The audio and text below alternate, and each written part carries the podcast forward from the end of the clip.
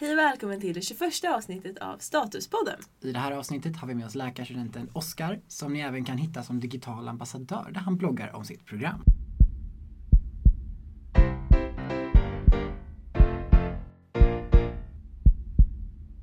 Så som ni hörde Timo säga så är Oskar, precis som vi, digital ambassadör. Så vi har ju faktiskt träffats tidigare. Men vi tänkte ändå köra två sanningar och en, nej, Jo, ja, två sanningar och en lögn. Ehm, för att lära känna dig lite bättre. Ehm, och för att ni, våra lyssnare, ska kunna lära känna Oskar. Mm. Så välkommen Oskar! Ja, men tack så jättemycket, kul att vara här. Eh, och jag tänkte bjuda då på eh, en sanning och två lögner eh, i det här. Eh, I början här. Och den, den första eh, påståendet då, det är att jag har åkt eh, Vasaloppet nio gånger. Och det är ju, det tror jag, om man har läst min blogg och följt mig så vet man att jag tycker om att åka skidor. Um, och jag kan avslöja att jag har åkt Vasaloppet i alla fall en gång, men frågan är hur många gånger jag åkte. Uh, ehm, det andra påståendet är att uh, under en och samma dag så äter jag 9 liter lingon. Och det sista påståendet och det tredje, det är att mitt eh, turnummer är siffran 9. Ja, som vi hörde där i presentationen så blev det alltså en sanning och två lögner så vi uppar svårighetsgraden lite för dagens gäst. Och alla påståenden har nummer nio i sig. Tänkte du på det? Ja. Nio gånger, nio liter, Ja. tur nummer nio. ja. Två av dem är alltså falska. Mm. Mm. Och Då tänker jag min första spontana fråga var, för att jag tänker att vi vet lite att du har åkt Vasaloppet. Och tur nummer nio, det kan det mycket väl vara, men nio liter lingon. Hur ont i magen hade du efteråt? Ja, men det är en bra fråga. Eh, det är ju framförallt så här, är det, är det rimligt att äta så mycket? Är det Under- fysiskt Är det möjligt? fysiskt möjligt? Eh, vad händer om man äter så mycket? Eh, och ja, det är frågor man bör ställa sig. Ja. Mm. Eh, Plockade du de här lingonen själv? Eh, det var ett, eh, ett gäng som, som plockade det. Men jag tänker nio liter lingon Det är mycket väger C-vitamin. typ nio kilo. Ja. Eller hur? Och om man är liksom normalbyggd man så väger man 70 enligt alla läroböcker. Då skulle man alltså ätit mer än 10% av sin kroppsvikt i lingon Under en dag. under en dag. Ja. Då skulle man alltså gå upp de, jag vet inte om det funkar så, men eh, det känns ju orimligt. Ja, det känns li- lite väl mycket med nio liter alltså. Mer bara för så här, om man tänker all näring du får i dig, det är liksom mer än, jag vet inte hur många procent C-vitaminer som man bör få i sig. Liksom. Men vad, okej, men den, den är vi alltså ganska överens om att den är väldigt, väldigt mycket. 9 liter är väldigt mycket. Mm. Eh, och vi vet också att du tränar mycket. Mm. Ehm, men du kan väl berätta storyn bakom tur nummer nio? Varför Mm. blev det just nio? Eh, ja, men just nio är väl att det, det är ett bra nummer. Alltså det är inte tre och inte sju för det är liksom många så här, Mm, sagonummer. om. Och det är absolut inte 13 för det skulle vara någon typ av otursnummer. Och det är samtidigt inte eh, två siffror utan det går att hålla till en siffra vilket har massa praktiska fördelar. Mm. Okej, vad är det Jag någonting? har ingen aning. Men om man tänker Vasaloppet då? Nio gånger, så hur gammal var du första gången du åkte Vasaloppet? Eh, ja, men jag var 21 var jag och nu är jag 28. Och jag ska poängtera det att man kan ju då åka Vasaloppet flera gånger under en säsong. Det vill säga Okej. man kan ju åka eh, upp ett spår, man kan ju åka Mm. riktiga Vasaloppet, man kan ju åka stafettvasa, man kan Ja. åka eh, halvvasa, man kan åka Attan, jag kortvasa. tänkte att vi hade den där. Eller så åker man bara så snabbt att man hinner ta sig tillbaka till starten Just det, att man åker fram och tillbaka. wow, då kan man komma först och sist in i mål. ja. Nej men siffersemantiken 9 gånger 90 kilometer. Mm. Det är lite för mycket nior. Fast nio, så jag... Allt är nior å andra sidan. Ja. Och nu var det en sanning. Mm. Ja, men tur nummer nio tycker jag låter ganska logiskt. Jag hade nio som turnummer ganska länge. Så jag tror att jag håller mig till den. Alltså. Ja. För jag tror att Vasaloppet-grej skulle kunna vara så här, ja ah, men du åkte åtta gånger eller tio gånger eller fem gånger. Ehm, Ja, Fast jag, jag vill nog bara för att det, det vore kul mm. säga Vasaloppet. Mm. Men gör det. Ja, då får Ja. vi se. Så du Irene, du tror mitt eh, turnummer är nio och jag du tror att tror att det är Vasaloppet nio gånger. Okej, ja, en, av, en av er har rätt då i alla fall. Trumvirvel. Nej men det är eh, Irene som har rätt faktiskt. Eh, ja, mitt turnummer är nio och jag har aldrig ätit nio liter lingon och jag har inte åkt Vasaloppet nio gånger. Jag har just åkt det en gång. Och det var det absolut jobbigaste jag gjort. Och, men jag kommer förmodligen göra det igen. Kommer du göra åtta gånger till? Eh, För då har Timo snart rätt igen. Ja, just det. Eh, det är en bra fråga. Jag får återkomma eh, när jag har gjort det åtta Ja. gånger till då. Mm. Och du får jättegärna höra av dig när du vet eh, vad som händer fysiologiskt när man får i sig nio liter lingon. Ja, eh, ja, precis. Det, det kan vi skicka ut som en fråga till, till lyssnarna om det är någon som känner sig manad att svara på vad som skulle hända. Det är ett potent bär på många sätt och innehåller massa spännande saker just vad gäller syror. Eh, det finns ju vissa tillstånd man kan självmedicinera med eh, till exempel lingonsylt. Eh, Så, att, så det är självklart att det finns en dos-respons-aspekt om man äter så mycket lingon under en och samma dag. Vi kanske bara ska förtydliga att gör det på egen risk. Absolut. Eh, jag skulle avråda att äta nio liter lingon. Ja. Som vi sa nu så var det ju två lögner och en sanning så det är ingen här som har testat på att äta nio liter lingon. Ehm, ja, men kul. Då vet vi lite mer om dig. Men jag tänkte vi Mm. kan väl bara snabbt för att sammanfatta. Du heter då alltså Oskar Berg. Ja. Du är 28 år gammal, bor i en tvåa i Stockholm. Det är märkligt att jag har läst på här på hans blogg, eller hur? Ehm, Tur det! ehm, och går termin 11 på läkarprogrammet på Ja. Karolinska institutet. Yes. Det är riktigt. Och snart så ska du även åka på utbyte, vilket vi kommer prata lite mer om. Mm, precis. Så alla ni som har massa frågor från eh, avsnitt eh, 19 när vi pratar med Felicia som just nu är i Australien på sitt utbyte och vill tänka men hur funkar det som läkarstudent? Ja men då är det här helt rätt avsnitt. Ja, så som vi sa tidigare så har Oskar alltså gått snart 11 terminer på KI. Så nu är det verkligen inne i slutspurten. Hur känns det? Hur har det varit de här fem och snart ett halvt åren? Ja, men det har varit jättekul. Det, det är verkligen en, en lång utbildning. Eh, man kan bli lite så här ambivalent inför tanken att på ett sätt så har det gått ver- verkligen snabbt. Eh, men, men de facto så har det ju gått drygt fem år, vilket Mm. är en substantiell liksom, mängd med tid. Eh, Men man kan väl säga att det började då, ja, det som ni själva vet, eh, med, med preklin. Eh, Och jag brukar jämföra det med, jämföra det med någon typ av så här akademisk värnplikt. För det är verkligen jättejobbigt att genomgå de här två åren av rätt Mm. tunga studier. Mm. Eh, ansvaret ligger ju såklart väldigt mycket på en själv. Men, men, det, eh, men det ger också en väldigt bra grund för, för liksom det som komma skall. Eh, och just clean-terminerna blir ju mer av ett arbete och ett jobb.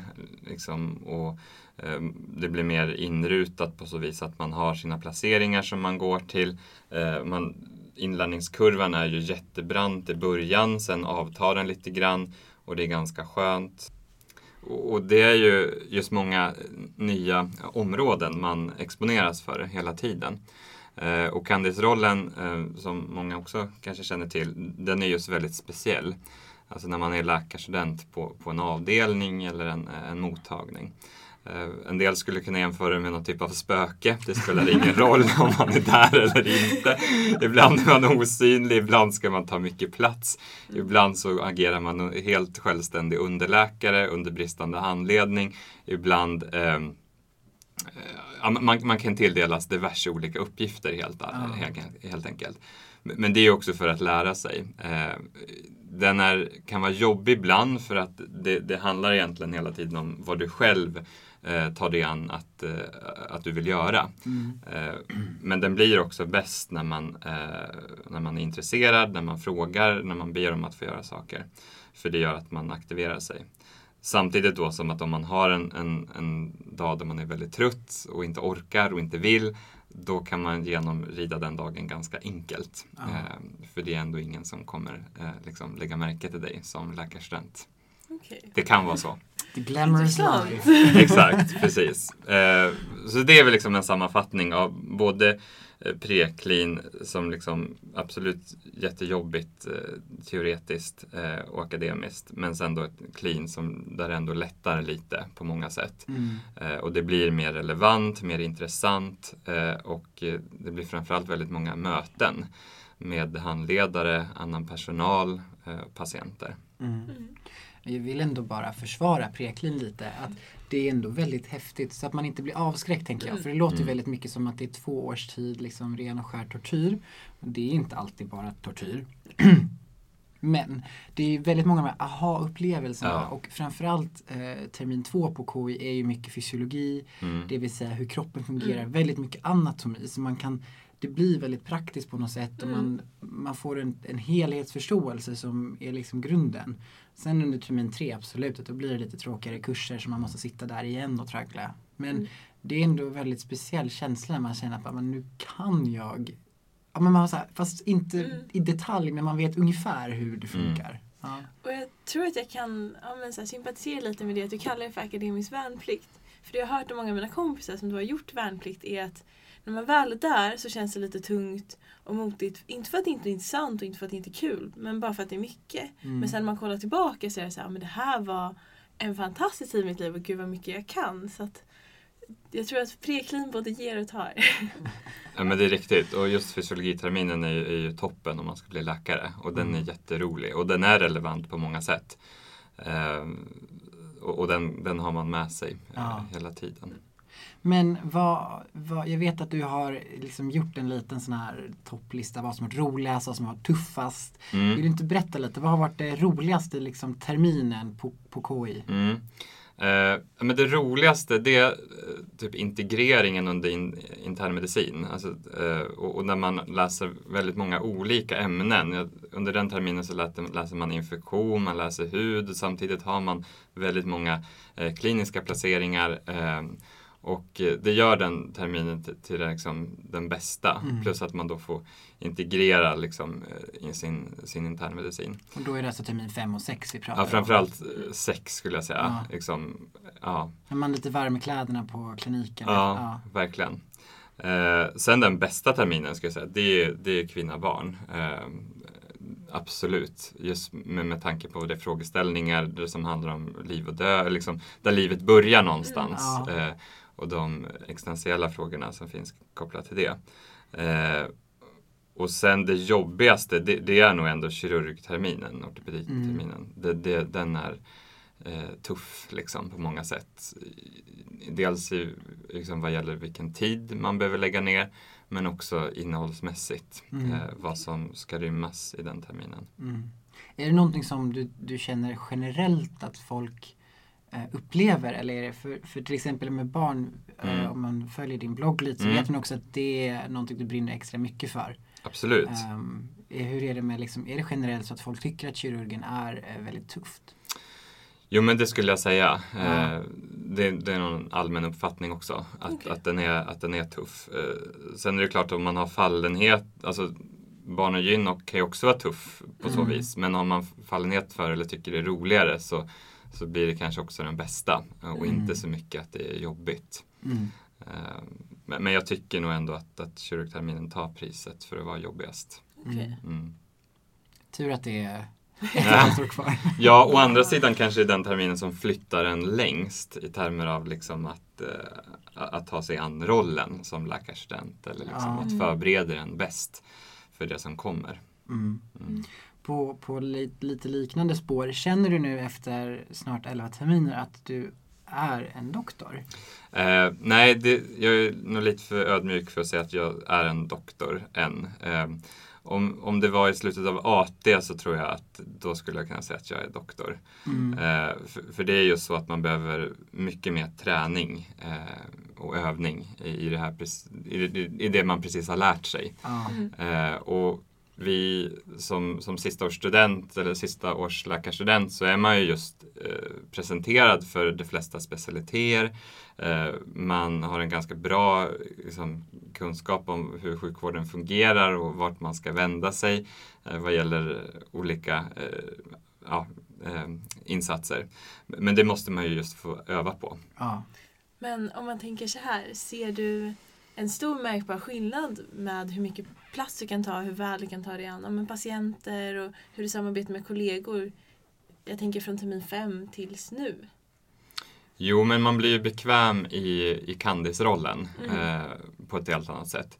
Däremot när man har, för jag har vickat också då eh, under, jag tror vi ska prata lite om det senare också, Precis. eh, vikariat som underläkare, då kan det nästan upplevas som ett steg tillbaka i Mm. utvecklingen när man kommer tillbaka till utbildningen. För det innebär ju att som vikarierande underläkare så gör man ju alla de där sysslorna. Alltså Mm. man dikterar, man signerar läkemedelslistor, man skriver in, man skriver ut. Alltså allt vad som behöver göras på en avdelning.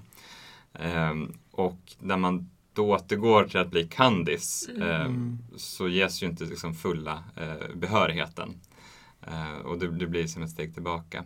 Men men jag tror att utbildningen gör ju att man, man blir väldigt eh, situations... Eh, eller man, man lär sig att liksom anpassa sig utifrån situationen. Mm. Eh, och, och, och det är man ju ganska grön på i början av sin kliniska utbildning. Ja, definitivt. Eller vi ska ju Mm. Ja. snart ut så det känns Ja. ju också så här stort, nytt och främmande. Men jag tror att man vänjer sig nog efter ett tag. Jag Mm, hoppas det. Absolut. Ja. Och det är jättekul. Speciellt Mm. diagnostikkursen som ni står inför. Och lära Mm. sig bra undersökningsteknik och anamnestagning. Men då nämnde ju du lite grann om att du har jobbat som underläkare, eller vikarierande Mm. underläkare. Så då tänkte jag att vi väldigt smidigt går över till hur är det underläkarprogrammet? Kan man jobba till exempel under somrarna som undersköterska eller underläkare och hur funkar det? Ja men precis, det, det är helt riktigt. Man kan arbeta under somrarna eller till och med extra under Mhm. terminerna. Eh, och eh, storsjukhusen i Stockholm vet jag sedan tidigare, eller i alla fall vad det var då, har en allmän regel eller policy att man, man kan jobba som undersköterska från termin fem. Mm. Ehm, och det är en ganska bra eh, gräns för då har man liksom bekantat sig med sjukhusmiljö. Eh, man kanske förstår liksom när man ska reagera att larma och, och liksom sådana Ja. praktiska grejer. Och, och dels att man faktiskt kan någonting också, att Mm. man kan bidra. Eh, och jag arbetade då som undersköterska på en eh, neonatalavdelning. Eh, Bara för de mm. Oinvigda. Ja, jag tänkte Mm. komma till Ja, det. jättebra. Så det, det är då en, eh, en nyföddhetsavdelning, eller ja, precis, alltså barn som är precis nyfödda eh, kan hamna på, på en sån här typ av avdelning. Mm. Och det kan man göra för att eh, barnet är sjukt eller barnet kommer föds för tidigt eller behöver hjälp med eh, vissa liksom, vitala eh, funktioner. Eh, Så där började jag jobba två somrar eh, och tyckte det var superspännande. Och det var, en väldigt, det var väldigt slumpmässigt varför jag hamnade där. Jag hade tänkt barn men hade kanske tänkt lite större barn än det som var precis eh, nyfödda. Men, det blev där och det var jättespännande och en jätteintressant arbetsplats.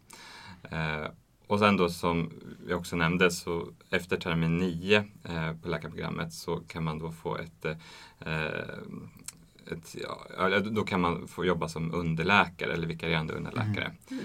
Eh, och det gjorde jag eh, och jag jobbade på eh, en avdelning inom sluten eh, palliativ medicin.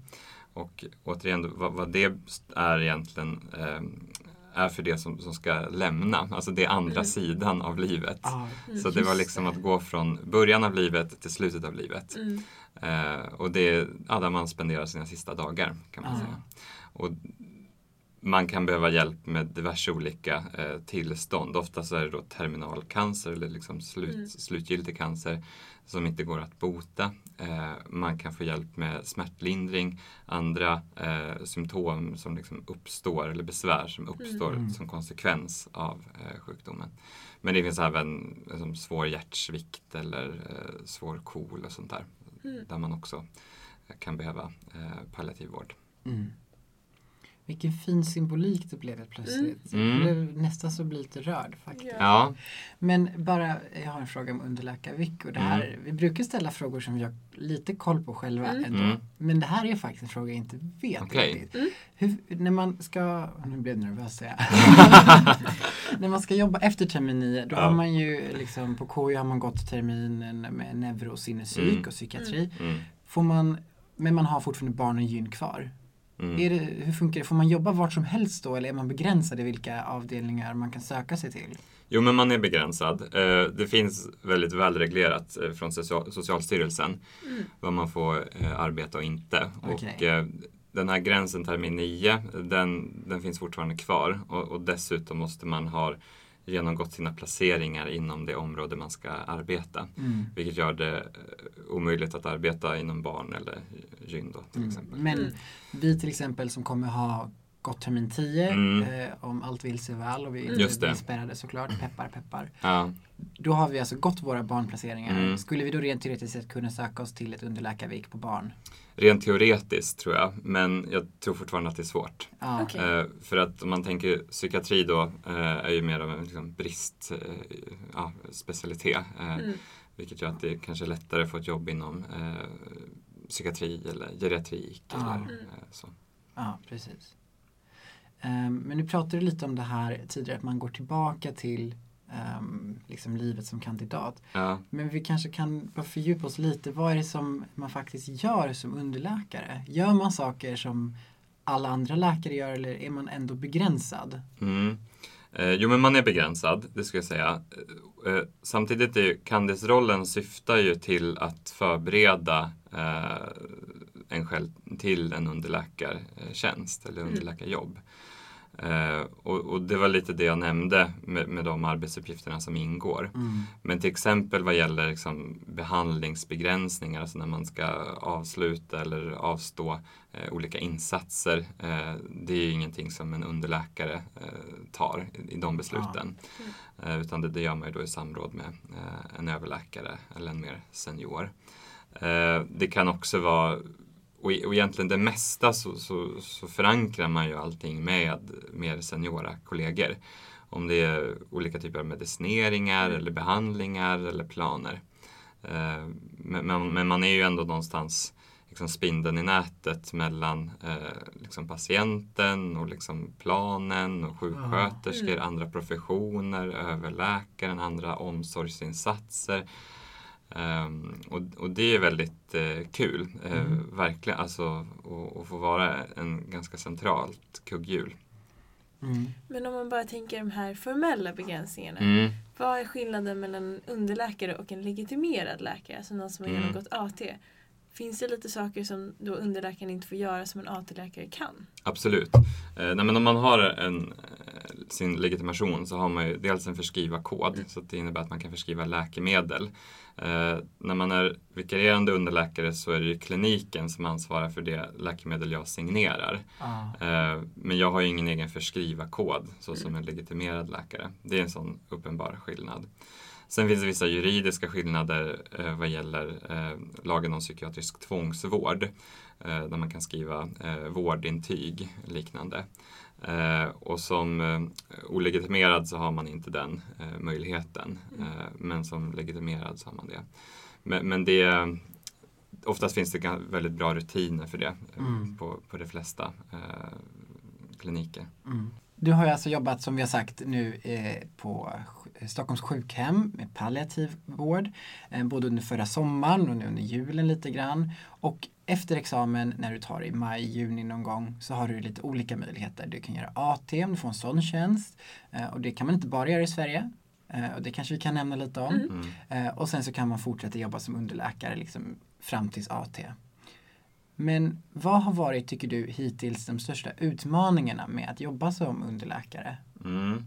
Men det, det är en ny roll, eh, absolut. Och man, man, eh, man blir mer tagen på allvar när man sätter på sig sin röda läkarskylt. Och, eh, och och jag upplever någonstans att man får liksom, passa sig lite med vad man säger och vad man Mm. lovar och vad man liksom, gör.